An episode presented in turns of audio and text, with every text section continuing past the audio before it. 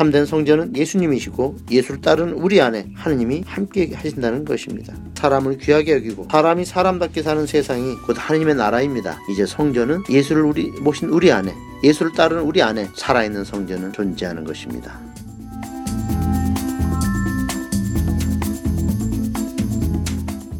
신성국 신부가 들려주는 요한 생명 이야기. 그 따끈따끈한 이야기를 지금부터 함께 들어보아요.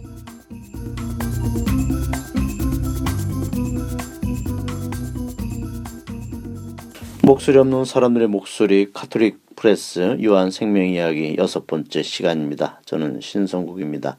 박근혜를 대통령 자리에 끌어내린 촛불 국민들의 그 위대한 힘은 생명에 대한 체험에서 온 것입니다. 세월호 참사로 국민적 슬픔과 분노가 광화문 광장에서 결집되었고 그 이후 수많은 사건들이 연이어서 터져 나왔습니다. 이화여자, 이화여자대학교 정유라 사태, JTBC 최순실 태블릿 폭로로 이어지면서 국민적인 분노가 폭발했고 국민들은 부정한 정권, 국정농단은 박근혜 정권에 힘을 모아 저항을 했습니다. 한 사회의 지도자가 기본적으로 갖춰야 할 덕목은 생명을 돌보는 일입니다. 우리는 하나님이 주신 생명을 돌보는 돌보미로서 사는 것이 첫 번째 우리 책임, 과제입니다. 국가 지도자, 교회 지도자들은 무엇보다도 생명을 지키는 권한과 책임을 부여받은 것입니다. 하나님으로부터. 생명 중심의 질서 위에 국가와 교회, 공동체가 존립하는 것이고 그 밖에 다른 것들은 수단과 방법일 뿐입니다. 생명의 중심, 생명의 존엄, 그것을 기본적으로 그 가치를 가진 사회가 가장 하느님 나라에 가까운 천국이 되는 것입니다. 정부가 남과 북의 평화 정책을 위해서 진력을 다하는 일은 한반도에 전쟁이 없는 생명 그리고 평화 이 가치를 실현할 일입니다. 전쟁은 생명에 대한 극단적인 파멸입니다. 세월호 참사의 수천 배, 수만 배의 피해를 가져올 수는 이 전쟁은 민족 파멸을 가져오는 공멸입니다. 절대 일어나서는 안 됩니다. 때문에 정부가 평창 동계올림픽을 계기로 북한을 초청하고 한반도 긴장을 완화시켜 평화의 그 환경을 조성하려는 그 이유가 그 구상이 얼마나 하느님 보시기에 중요한 일인가, 좋은 일인가. 그래서 우리 국민들은 이번 이 평창 동계올림픽을 계기로 우리가 평화를 위한 그런 의지를 모아서 그것이 실현될 수 있도록 즉 한반도의 평화가 실현될 수 있도록 모두가 힘을 모아야 할 때입니다. 그러나 자유한국당은 동계올림픽에 대해서 아주 극단적으로 거부감을 갖고 있고 또 현 정부의 그 구상과 남북 교류에 대해서 그 반대하고 딴지를 걸고 있으니 이 자유한국당은 정말 하나님이 버린 괴물 집단 또 사악한 그런 악의 집단이 되는 것입니다. 자유한국당이 하루빨리 소멸되어야 이 한반도에 우리 생명들이 온전히 살아남을 수 있지 않는가. 그래서 우리는 하나님과 손잡고 이 자유한국당의 패망을 위해서 우리들이 더욱 노력해야 되겠습니다. 그것이 복음입니다. 요한 생명 이야기. 요한 시대는 로마 제국의 식민지 시대로서 그 농민 봉기, 민중 봉기가 아주 잦았습니다.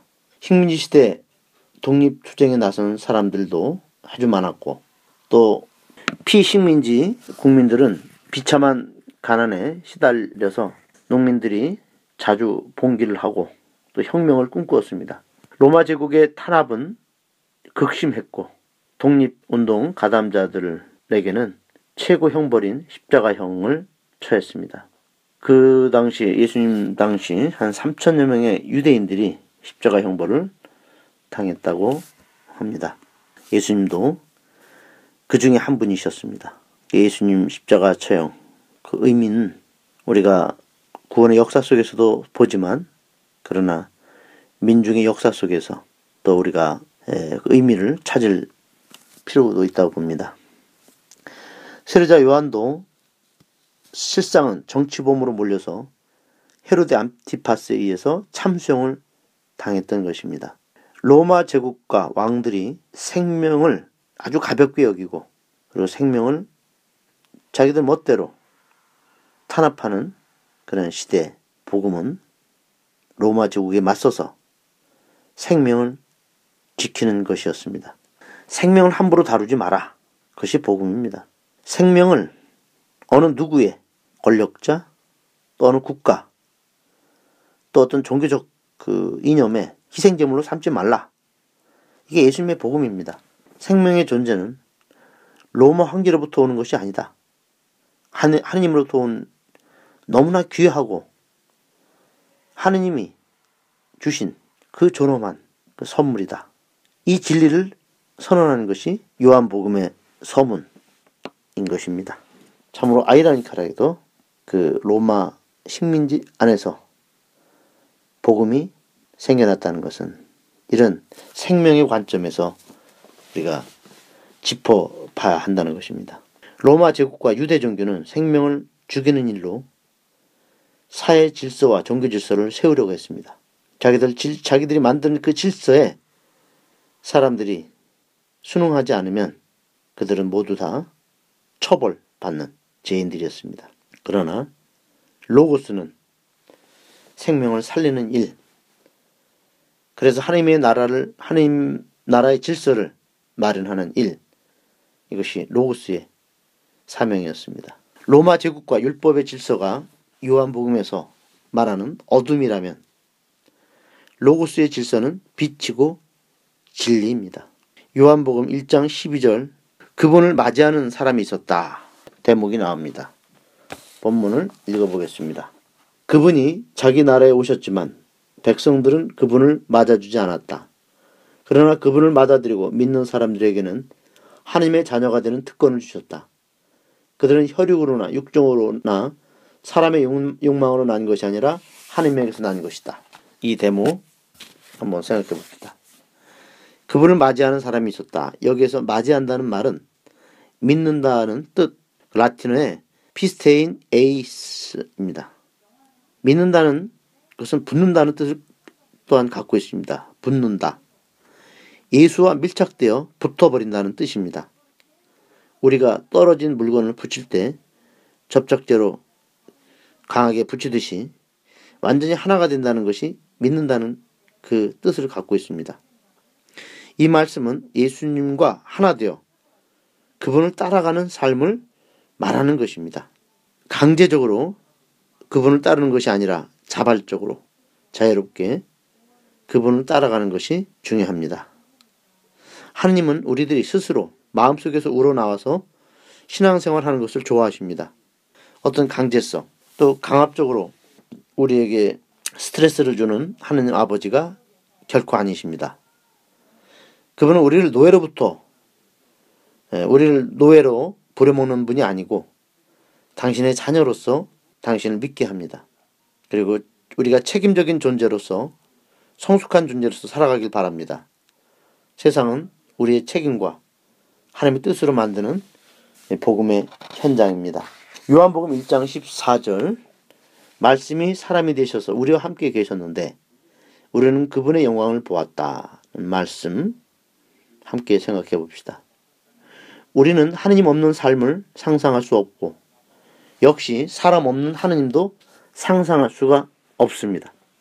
인간을 비하시킨다고 하느님이 더 올라가는 것이 아닙니다.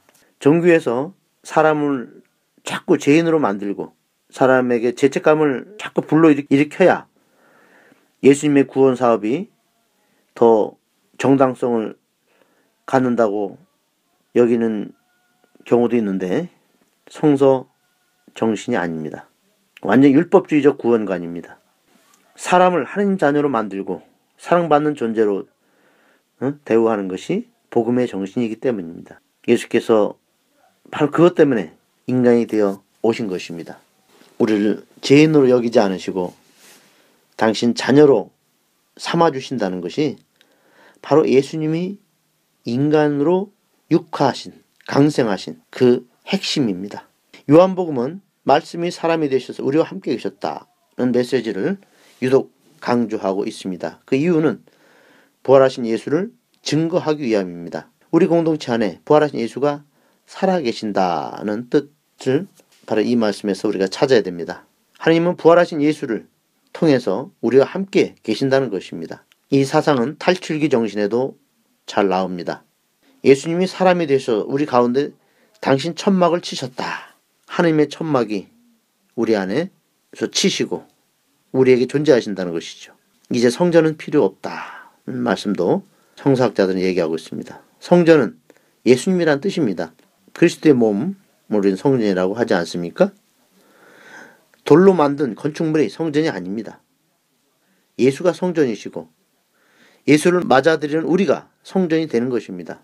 사도 바오로가 그리스도의 몸이 성령의 궁전이라고 했고 그리스도를 모신 우리들의 우리들이 성령의 성전이 된다 했습니다. 유대인들이 예루살렘 성전을 지어놓고 엄청나게 화려하고 크게 예루살렘 성전을 지었습니다. 그리고 그 안에 지성소를 만들고 지성소 지성소에는 하느님이 계셔서 그 지성소는 아무도 아무나 들어갈 수 없고 오직 대사제들만 그 지성소 안에 들어가 제사를 지냈던 것이죠. 그래서 그 지성소는 절대 파괴할 수 없다. 또 파괴될 수도 없다고 그 유대인들은 얘기했습니다. 그리고 지성소를 파괴하는 자가 있다면 천벌을 받는다고 했습니다. 그런데 AD 70년에 로마 군대가 예루살렘 성전을 모두 파괴시켰습니다. 지성소까지 들어가서 모두 부수고 심지어 돌 하나 남기지 않고 예루살렘 성전을 완전히 초토화시켰습니다. 그런데 로마 군대에게는 아무런 일이 일어나지 않았습니다. 지성소를 부쉈음에도 불구하고 그들은 천벌을 받지도 않았습니다. 결국 유대 종교의 거짓과 사기가 들통난 것입니다. 돌로 건축된 그 화려한 성전이 무너졌다는 것, 또 지성소까지 파괴되었다는 것, 그것은 유대교의 수치이고 어마어마한 치욕이었습니다. 참된 성전은 예수님이시고 예수를 따르는 우리 안에 하느님이 함께 하신다는 것입니다. 사람을 귀하게 여기고 사람이 사람답게 사는 세상이 곧 하느님의 나라입니다. 이제 성전은 예수를 우리 모신 우리 안에 예수를 따르는 우리 안에 살아있는 성전은 존재하는 것입니다. 요한 생명 이야기 여섯 번째 시간을 마치고 또 다음 주 여러분들 또 기쁜 마음으로 만나 뵙겠습니다. 들으신 여러분들 참으로 고맙습니다.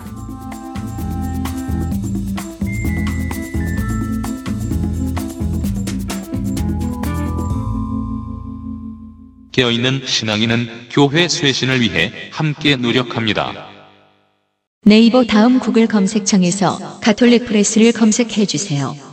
목소리 없는 사람들의 목소리 가톨릭 프레스가 여러분의 참여를 기다립니다. 아, 맞다.